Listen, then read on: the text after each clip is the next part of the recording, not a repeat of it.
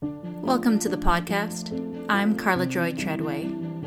I'm here to help you navigate nuanced conversations and explore topics that demand your attention and awareness.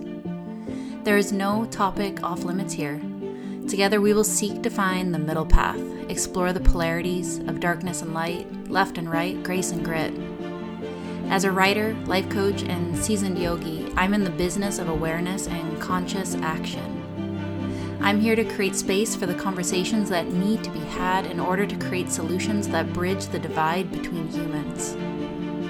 Sense making will use practical, logical, philosophical, and spiritual tools to help us gain well rounded perspectives on issues that strike a chord.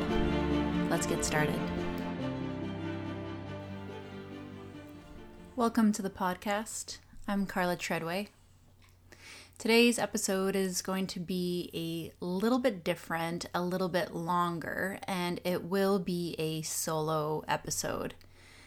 I promise you guys, I have some amazing guests coming for you soon. I just really needed to get this particular podcast out there.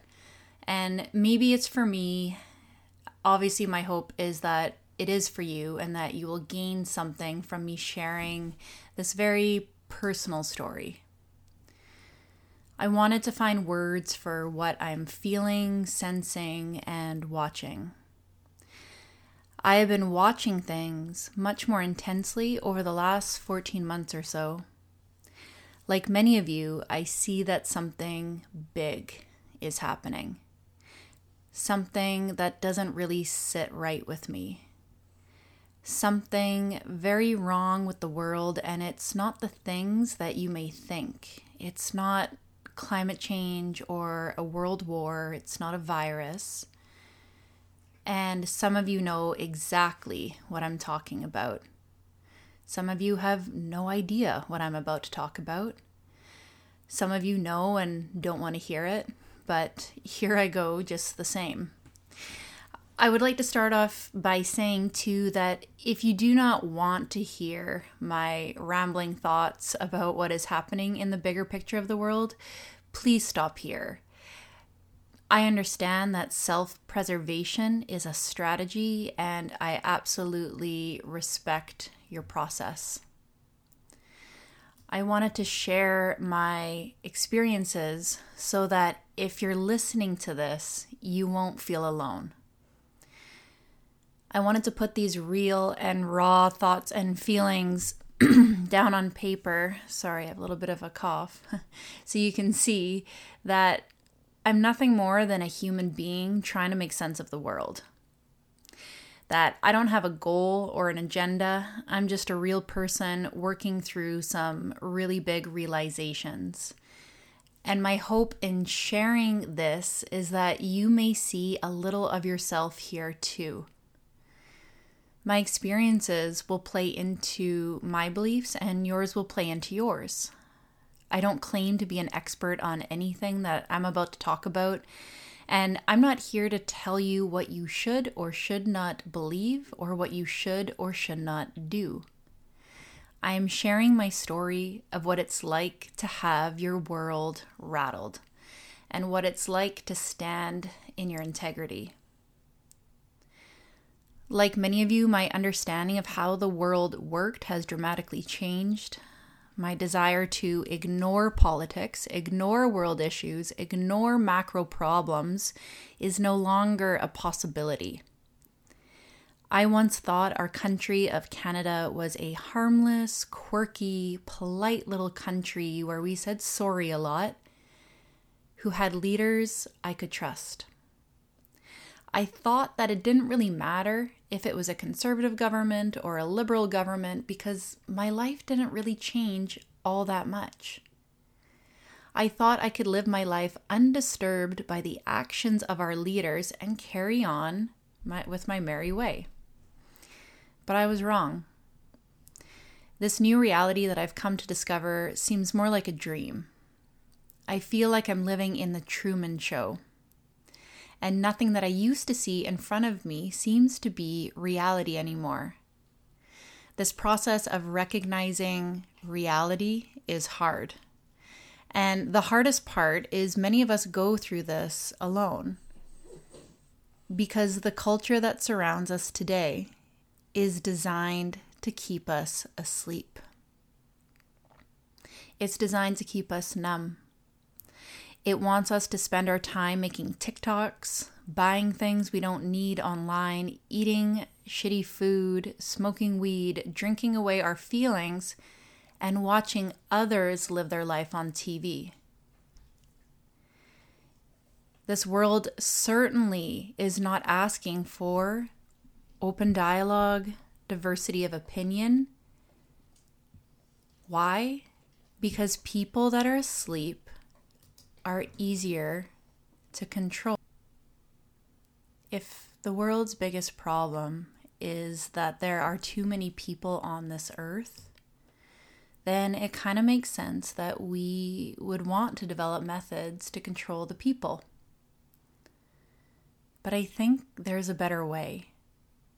I think if the people were awake and fully alive and fully conscious and took very good care of themselves, we wouldn't have these problems to begin with. That feels right in my bones.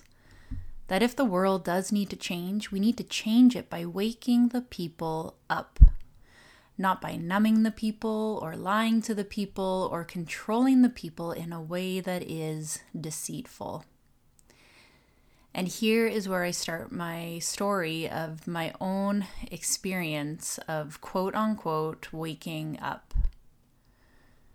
I am a yogi, I am a studio owner. I have spent thousands upon thousands of hours in training and practice in the art of self study, the art of awareness. I am also a trained integrated life coach who has spent thousands of hours in study and practice learning about asking powerful questions so I'm a bit embarrassed to say that I was fooled by all of this too. While I love spiritual and esoteric practices, I am also very practical. I'm logical. I look at common sense methods. I find myself in the middle of left and right politics. I believe in making money and selfless service. I look at problems in society and see the solution stemming from the crossroads between love and consequences. But I was fooled by everything that happened in the p- pandemic because I wasn't seeking that middle path at first. Maybe it's because I'm a positive person. Maybe it's because I am too trusting. Maybe I was just too busy trying to keep my business afloat and homeschool during a pandemic. Whatever the reason, I didn't get it. I didn't see it. My yoga studio suffered under the endless lockdowns. My business involved gathering large groups of people together to sweat and breathe. I had invested hundreds of hours in training for hands on adjustments. My job was now dangerous. Even when the studio opened, people were scared to gather. They were scared to be in public. They were scared to breathe. CERB was useless. It wasn't enough money to keep any business afloat, let alone pay for the needs of a family that require their business to be open in order to pay the bills. I couldn't get it when we were locked down because I had a very minuscule amount of money trickling in. So basically, if you had any money at all coming in, you couldn't take it. But if you had no money coming in, it wasn't enough to pay anything, anyways. It wouldn't pay your bills. So I closed. I could see that fear, that problem was going to last for a very long time. I could see right away that the lockdowns were not going to be a short term measure. So I closed. My lease was up and it was a no brainer. Stay and be bankrupt or continue loving my job without the bitterness of defeat and endless lockdowns. I was able to get some grant money to rebuild an online platform, which was a blessing. It was a rigorous process to apply for it, and it was very restrictive technology or mentorship. The grants couldn't be spent on what you personally needed it for, like paying your rent or paying your staff. At least the ones I had were very specific. But I was grateful, nevertheless, that I could keep working from home and that there was still some opportunity trickling in. So I counted my blessings. I could keep working from home. My husband's work life as a carpenter didn't change at all.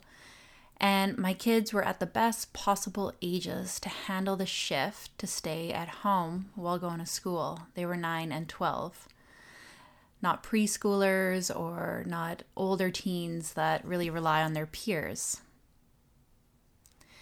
Ontario, by the way, had the longest break from in person classes in the entire world. I rebuilt my business online and again counted my blessings. I had some crazy friends at this time that thought something was wrong with the world. Something was wrong with the public health measures. I thought, oh, poor them, they've lost it. I would ignore these tinfoil hat claims and continued happily plugging away at my business. I made sourdough bread while I watched CBC's daily death count, feeling safe and snug in my home sanctuary. I don't know why I watched the news so much. It wasn't any different for 12 whole months, but I kept watching it every day maybe just out of pure boredom. I mean, I was at home for a very long time. It wasn't any different for the longest time. And then I remember at about the 12 month point, I saw the first non COVID story a murder in the east coast of Canada.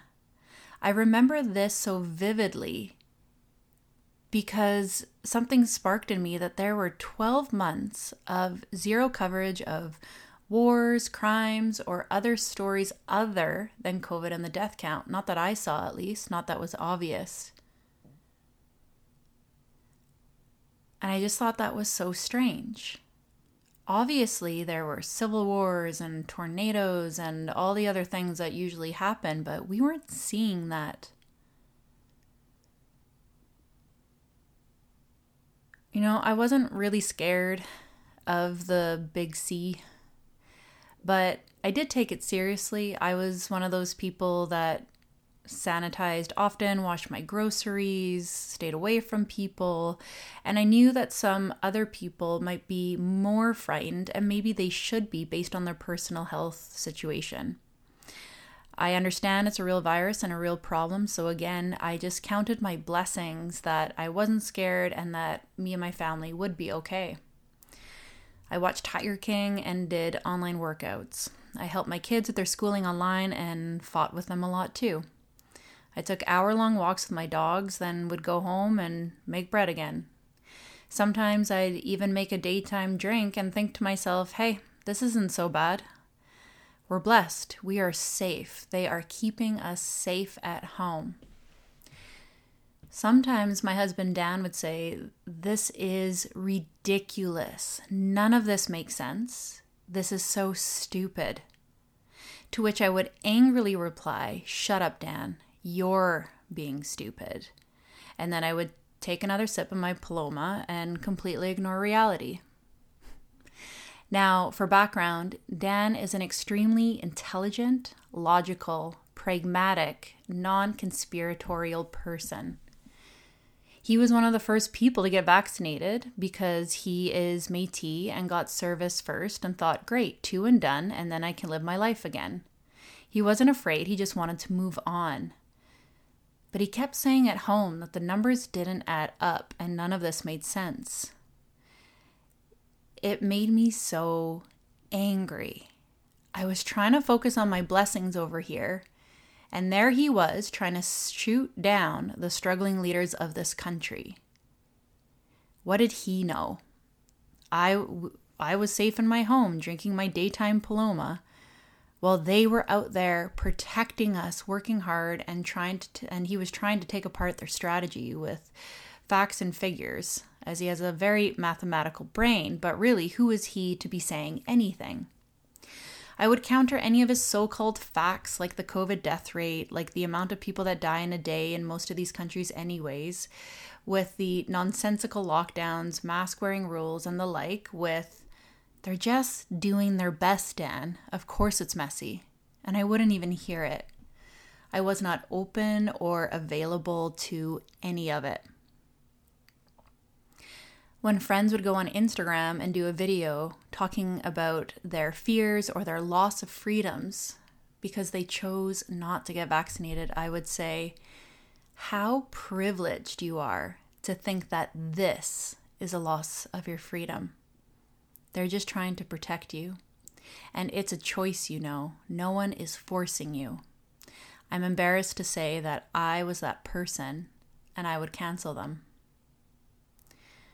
Sometime around my depth of sleep, George Floyd died and the riot and the riots of BLM began right after. The world was shocked. Many of us were waking up to the reality that we didn't understand the depth of racism in North America. We were waking to the understanding that groups of people were suffering still in 2022, that racism was so much bigger and alive than we ever imagined. It felt like a lot. It felt like an overwhelming amount of problems all at once, shamed, stacked with a pandemic. Like many people, I was horrified by this realization that we were missing something. I took social justice trainings. I tried to see what I was not seeing. I read the anti racism books. I read DiAngelo. I read Kendi. I took social justice yoga teacher trainings. I went all in. But something didn't sit right. It wasn't that I didn't believe that I had something to learn. It wasn't that I was unwilling to learn or unlearn or be uncomfortable. I'm very comfortable being uncomfortable in the work that I do. It wasn't that I didn't believe racism exists or that reconciliation in Canada doesn't need to be emphasized. It was that things were progressively getting worse in some ways and they were being politicized. Not by these groups, but by our political leaders. That is what didn't sit right with me. Out of all the things I didn't notice, I did notice this in the beginning. People were being erased from digital existence. People were afraid to express honest opinions or ask honest questions. A culture started to spring forward that you just do not ask questions. If you do ask questions, you will be immediately labeled as X, Y, and Z, which scares most people into not saying a word a culture of fear and bullying and authoritarianism was springing forth, and it was coming from far left political leaders. Even speaking this word, speaking these words is making me sweat right now because I'm not supposed to talk about this. And if I talk about this, it means something about me. And again, I want to clarify that I do not disagree with making the world more inclusive and fair, and I certainly don't disagree with efforts to make the world free of racism. I don't pretend to walk in someone's shoes, nor do I have a deep understanding of someone else's experience. I also don't believe that these movements themselves are bad in any way, and I believe their intention is good. I only mention it here because it was the first time that I noticed the rise of politics as religion. I only mention it because I think it's being used as a tool for authoritarian political leaders. Those who use authoritarianism as a religion in order to divide and control people. What I'm asking questions about is the methods. I'm asking questions about the outcome and I'm asking questions about who is maybe using this to their benefit.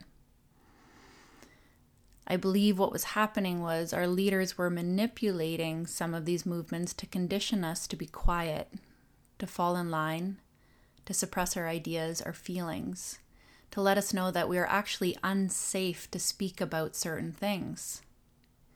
There was just something happening here in the name of social justice, this important movement to help create equality and justice in the world, and it was being used to control people. I'm going to table this here, and I'm not going to speak about it more as it's better left for people like censorship expert and writer Africa Brooke, and there's lots of literature around this.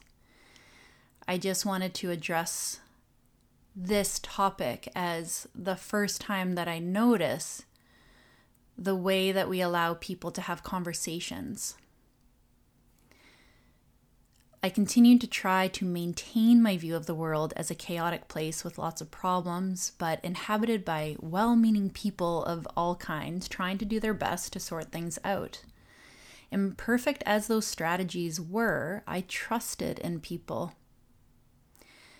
Then one day, one of my very best friends started coming unglued. She refused to get the V and seemed very fearful about it. I thought she was just stressed. I tried to, quote, coach her through it. I listened compassionately and tried to get her to think sensibly.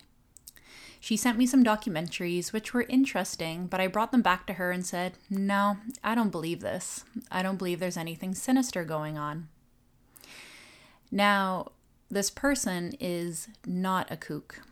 She has worked in oil and gas and software development, is skilled in finance and business development, and so many high level intellectual endeavors. I watched as she became more and more, quote, unglued. I kept trying to talk her off the ledge, and she kept calmly but seriously asking me questions that I no longer had any answer for. Questions like, when do we vaccinate all of Afghanistan? Because obviously they're looking for 100% compliance. Why do they need 100% compliance? Why are they firing doctors who write exemptions?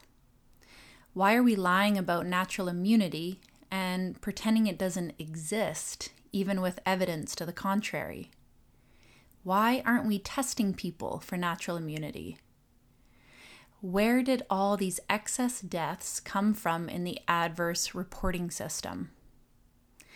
Why are there more reported deaths in two months than all other vaccines combined over a 31 year period?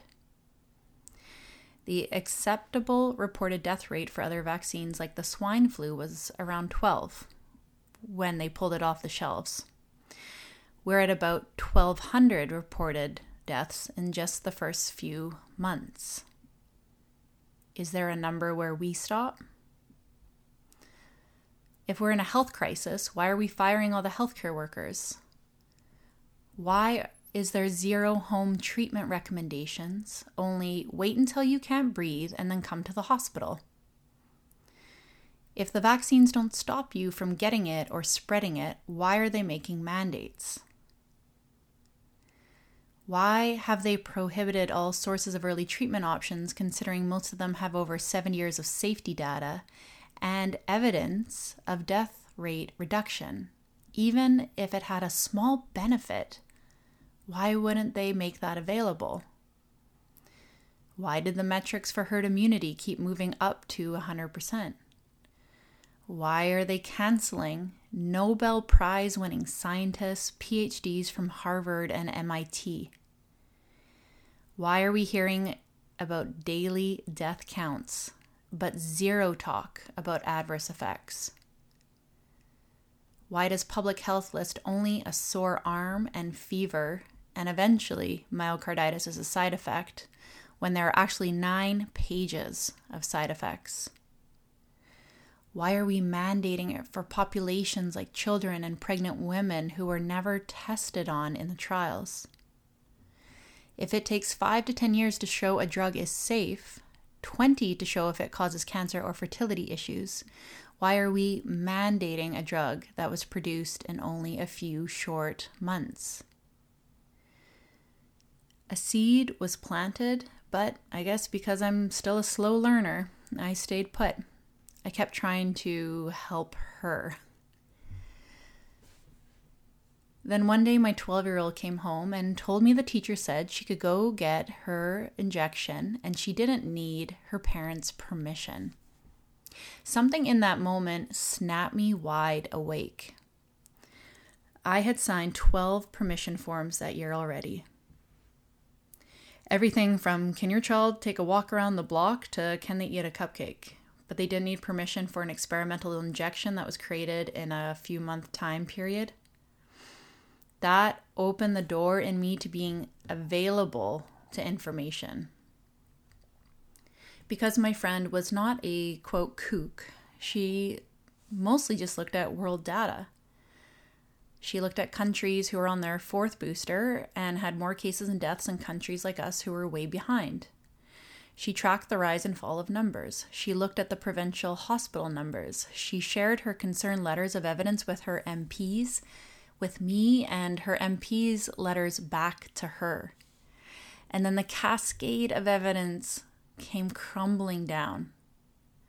Before I go into that, I want to preface this I believe in the actual scientific method, questions and hypotheses.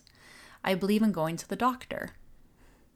I have taken many vaccines in my lifetime, have had many medicines, and have used a hospital. Having questions about this one particular quickly made experimental drug does not make me an anti vaxxer, a science denier, or someone that doesn't deserve to go to the hospital.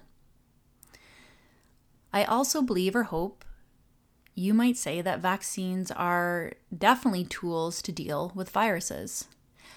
I never questioned vaccines before this experience, and I thought that parents who didn't vaccinate their kids were hippies. I think that this vaccine absolutely has a positive effect for some people that some people absolutely probably benefit from taking it and it should be available to anyone who wants it. I am against mandating it for anyone. I am against withholding truthful information and manipulating the public in order to push a decision as though it is religion. I am against punishment for personal health choices. I am against withholding information no matter the greater good perceived, in order to push a narrative that drives public decision making. Understanding that the vaccines are not simply safe and effective for everyone, that you shouldn't ask questions or it means you're an anti vaxxer is just the first step. Understanding that early treatment did exist and was smeared and prohibited is the second understanding that the news is not here to serve you, the people, is the third. That it is paid for and bought by the liberal government. Understanding that words like misinformation and discredited or anti vaxxer are the laziest and easiest way to make people stop asking common sense questions of themselves, and are ways to turn the people against each other that doing your research was vilified as a form of gaslighting, as though we're unable to read. That real leaders would never go on live TV and tell you to hate on your neighbor. They would never call millions of people racist, misogynist villains. They would never actively create hate and smear campaigns against their own people who were simply genuinely worried about their health. This was about control and nothing else. This was about getting people to turn on each other with the aim of getting every single person on board with a mandated government decision. The people in the hospitals, our nurses, our doctors, they were just doing their best to deal with the pandemic and save lives. I don't doubt that. The people that work at CBC and the news, they're just doing their job each and every person here is just responding to circumstance. They're not all meeting together and making a big plan. As I sorted through actual facts and, truth be told, scary but improbable conspiracies, I became increasingly worried. There was absolutely more to the story than, quote, there is a deadly virus that kills everyone and this medicine is perfectly safe for everyone. Take it and this will be all over. I began to understand then how to follow the money, how our political system worked, what the World Economic Forum is, what is globalization, the Great Reset, the social credit system, and how the new digital ID, mass compliance, and mandates played into it all. Each of these things could be their own podcast, by the way. I understood that this nonsensical, illogical, punishing mandate was about scaring people into doing what they're told, into giving up their personal freedoms to the government in return for a false sense of safety. That if you scare the people enough, they will do just about anything, hence the daily death count. And if you turn the people on each other, they will make sure that everyone complies. This information was right in front of me, none of it from a YouTube video or Telegram, a lot of it directly from our own Canada.gc website, directly from the WEF website, directly from the mouths of our political leaders, from Klaus Schwab's books, telling us exactly what they want to do. This is about a digital ID and a looming financial reset. The desire to form a global government that can easily control people when it has access to your digital finances through your digital ID. People don't see the dangers of a digital ID because practically everything is going digital. Why would you carry around a driver's license? Of course, naturally, things are going to go digital what some are failing to realize is what is actually going to be on that ID and having everything in one place your bank account, digital currency. The government can decide where and how you spend your money. And perhaps they're going to decide where and how you spend your money based on good behavior hence the social credit system, where your behavior may determine whether or not you can get on a plane or a train or leave the country. And we saw this with the freedom protests in Ottawa, when peaceful protesters and people who weren't even there had their bank accounts frozen. That is a little sample of what's to come. Our Prime Minister has bragged for years that he admires dictatorships like China. You know, people thought the idea of a social credit system in Canada was crazy. I remember posting an article back in 2020, and people thought that was ludicrous. Until, of course, they did it and they put it up on the Canada.gc website. On our own site speaking to the benefits of social credit, removal of property ownership, and equity over equality. I started to see that a lot of the authoritarian ideas were based on Marxist principles, that Marxists were leading a lot of the social justice movements, that Marxism aimed to dismantle society, dismantle the family unit, the nuclear family, dismantle the relationship between child and parent, all in the name of revolution. We can't destroy society and make people dependent on the government if they are happy and strong. Marxism seeks to disrupt and dismantle. There is no rebuilding of a perfect utopia. In fact, the World Economic Forum's slogan that we've heard each and every global political leader, uh, leader state build back better. Notice even that word back. These people are linguists. They are very intentional with their language. This is about going back, back to monarchy, back to control. They were very particular with the language that they chose for that slogan. This type of system has never worked in the past because its theories are based on deceit and disdain for its own people.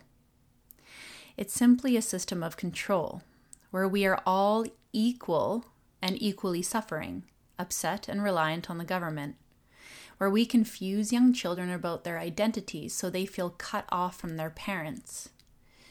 You don't understand me. There is so much literature, in fact, from Marxist history about disrupting the children in particular, about sexualizing the children, about separating them from their parents so that the children also want to join the revolution. Reading about the history of Marxism, the history of the Red Guard in China, where they indoctrinated the children so they would turn on the teachers and turn on their elders to the point where they were actually beating them books by James Lindsay and learning about the deeper underbelly of the social justice far left movement reminded me of what I was seeing in the ideological community. In our aim for diversity, there was zero diversity of thought. Let the people do your work for you. Let the people practice authoritarianism, and you won't even have to control them disrupt their strengthening relationships, disrupt the church, religion, the family, people's identities, and they will attack each other. And they will learn to love the system of government instead. I watched my own government progressively and quickly create extreme leftist policies and bills. Bills like the media censorship bill, where they would censor alternative forms of media or decide what could be talked about on social media. Or the hate speech bill that includes pre crime, encouraging people to snitch on their neighbor if they think they, quote, might say something.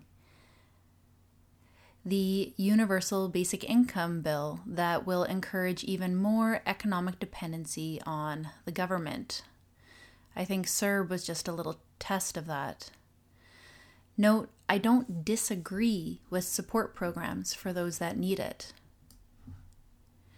I disagree with blanket programs that intentionally create economic dependence on the government while they simultaneously persist with endless lockdowns to destroy businesses, especially ones owned by the middle class.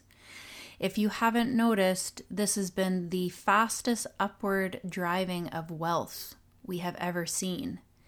The billionaires got richer, the poor got poorer, and the people in the middle are basically being completely wiped out. Which is exactly what a socialist far left government would want because it's the people in the middle that are really going to stand up to these kind of bills. I just have a lot of questions about universal basic income, especially while, as of today's date, our NDP and Liberal government has formed a coalition, one that nobody voted for. Knowing that we are $1 trillion in debt, more debt than our country has ever seen, I have some questions about this bill. One, will good social behavior be a deciding factor into whether or not you will get your government check? Will more lockdowns be happening, forcing more people to close their businesses and maybe end up on universal basic income themselves? Lockdowns that we know, as per the Johns Hopkins University study, were only 0.2% effective in preventing death will you need your third, fourth, or fifth booster in order to get your UBI and feed your family? Or possibly, what's the next thing they mandate? Maybe it's a microchip. We have the CEO of Pfizer already talking about that. Maybe it's agreeing to not have any children. Who knows? The point is, they can control you. And this is all sneaking in under the guise of equality it's not equality, it's control. That was a lot. And maybe you shut this podcast off a long time ago and disengaged. Maybe you don't believe any of it. Maybe you know exactly what I'm talking about. And if you know exactly what I'm talking about, you know what follows next. And that is a tremendous amount of grief.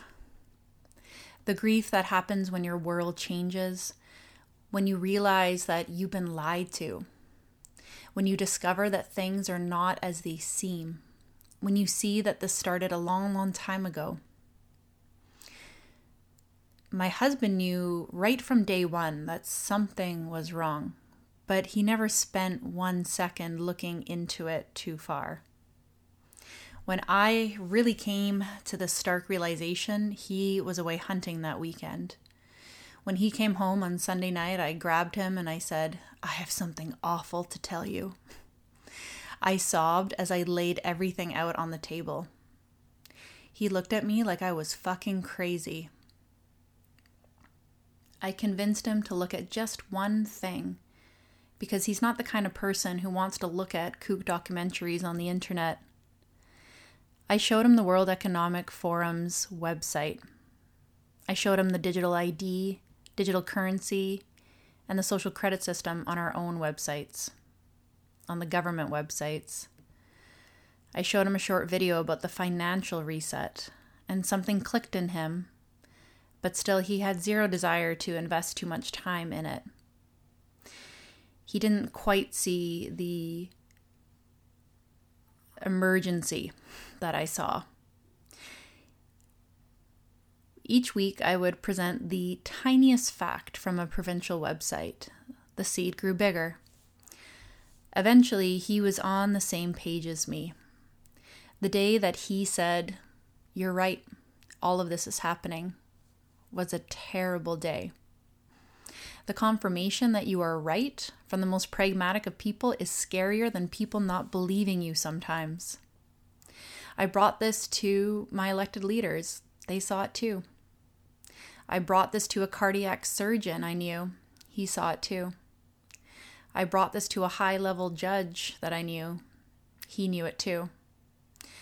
I brought this to my very wealthy friends who were in the know about finances, and I asked them, hey, uh, what are you guys investing in these days?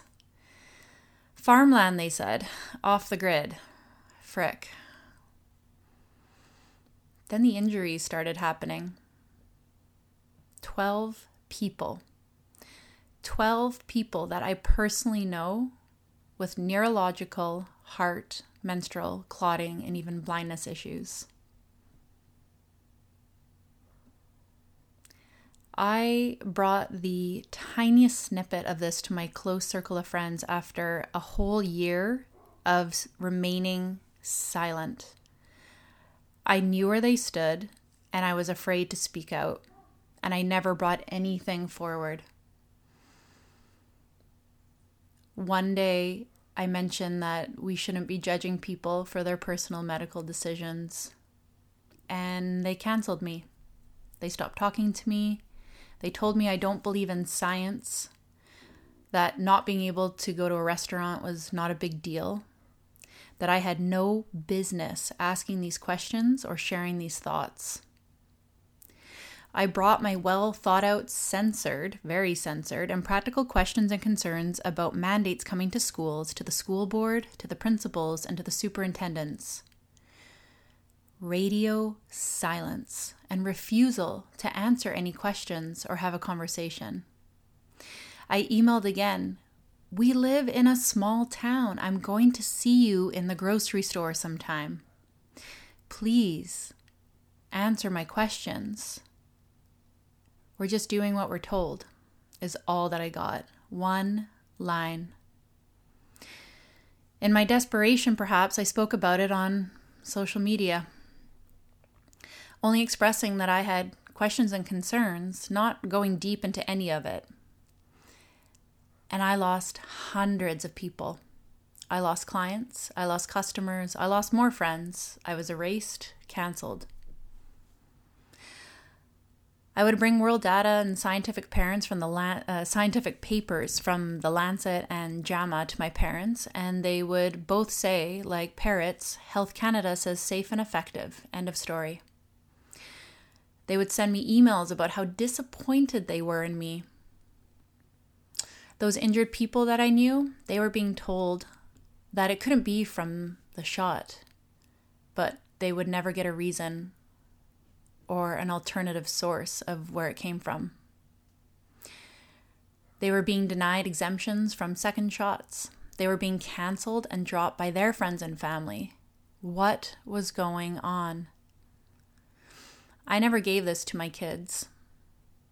While my youngest was spared because of her age, her older sister was not, and she was treated horribly.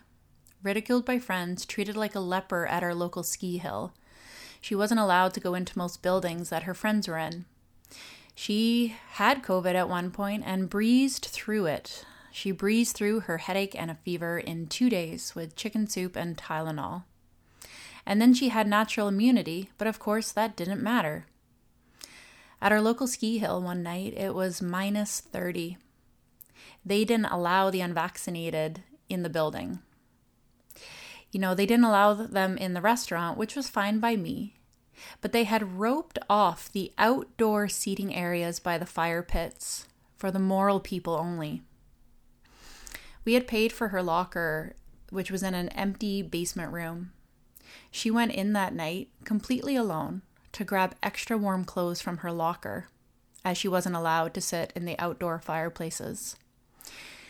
She was, quote, spotted dragged into the office and threatened with her pass removal, and told this by the manager Look, I didn't want to get it either, and I regret it, but I did. It's just something you have to do. Pardon? You just told my child that you regret it, and now she should get it? The tears I dealt with that night and the following week broke my heart. She is one tough kid, but even this did her in. They treated her inhumanely. They had nonsensical policies that went above and beyond what they were even mandated to do. And when approached to discuss things, we were threatened with being removed from the property and having our family passes revoked. This is how we treat people. We follow nonsensical authoritarian rules. We wear masks when we stand up, but not when we sit down. We use mandates to punish people that have nothing to do with public health. We ask teenagers to ask people for their personal medical information at doors of businesses and flaunt that power to make people feel ostracized and less than. And for what? I honestly can see where mandates might be a thing. If this was were Ebola and 50% of the people died, and the vaccine actually stopped you from catching Ebola, I would say, okay, maybe mandates make sense. Maybe. But this is not where we're at. And of course, if the vaccine worked, then maybe mandates still don't make sense because it's up to the individual. I have had to have some really tough skin. I did not enjoy this process. I didn't gain anything by standing in what I knew to be true. I felt victimized by my community, abandoned by my friends, rejected and canceled by people that didn't even know me. And every single one of my points, when brought up, in a civil conversation was not countered with evidence. There was no great science that proved my thoughts wrong. There was only refusal to engage at all. There was a repetition of phrases like, we're just doing what we're told, and it's safe and effective. There was ridicule and shaming, but zero conversation. The more that this pressure came down on me, the more I realized that something was wrong. I decided then and there that still it was better to be completely alone than to betray my own integrity by giving in to the bullying and groupthink. The funny thing was, I never told anyone what to do. I never told anyone not to get it. I never told anyone how to parent. I never told anyone what they must believe, not once. I only addressed my questions, my concerns, and my worries and tried to advocate for myself. Everyone refused to talk to me or even have a conversation about it.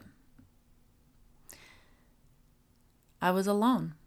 Me, Dan, and maybe the person that woke me up.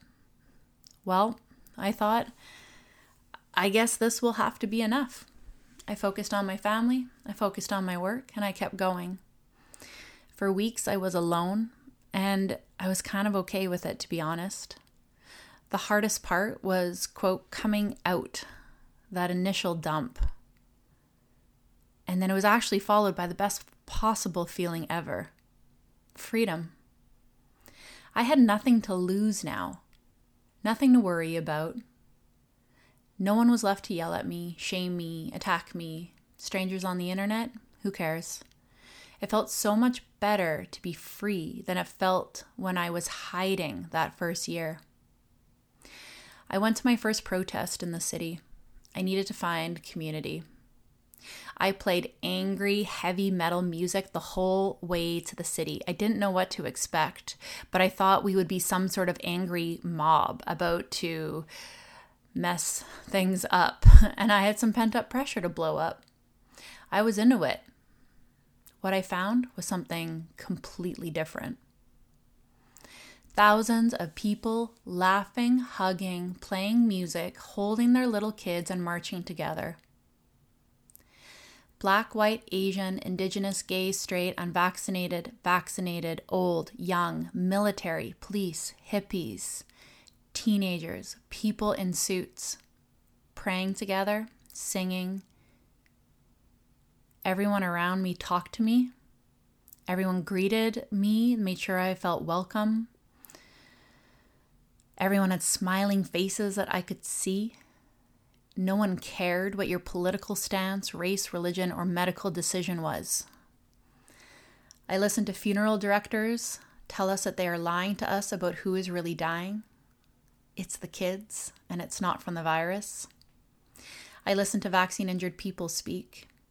I listen to pro vaccine but anti mandate people speak. I listen to a Christian pastor, followed by beautiful drumming from local indigenous elders. I could feel it in the air. This feeling was tangible.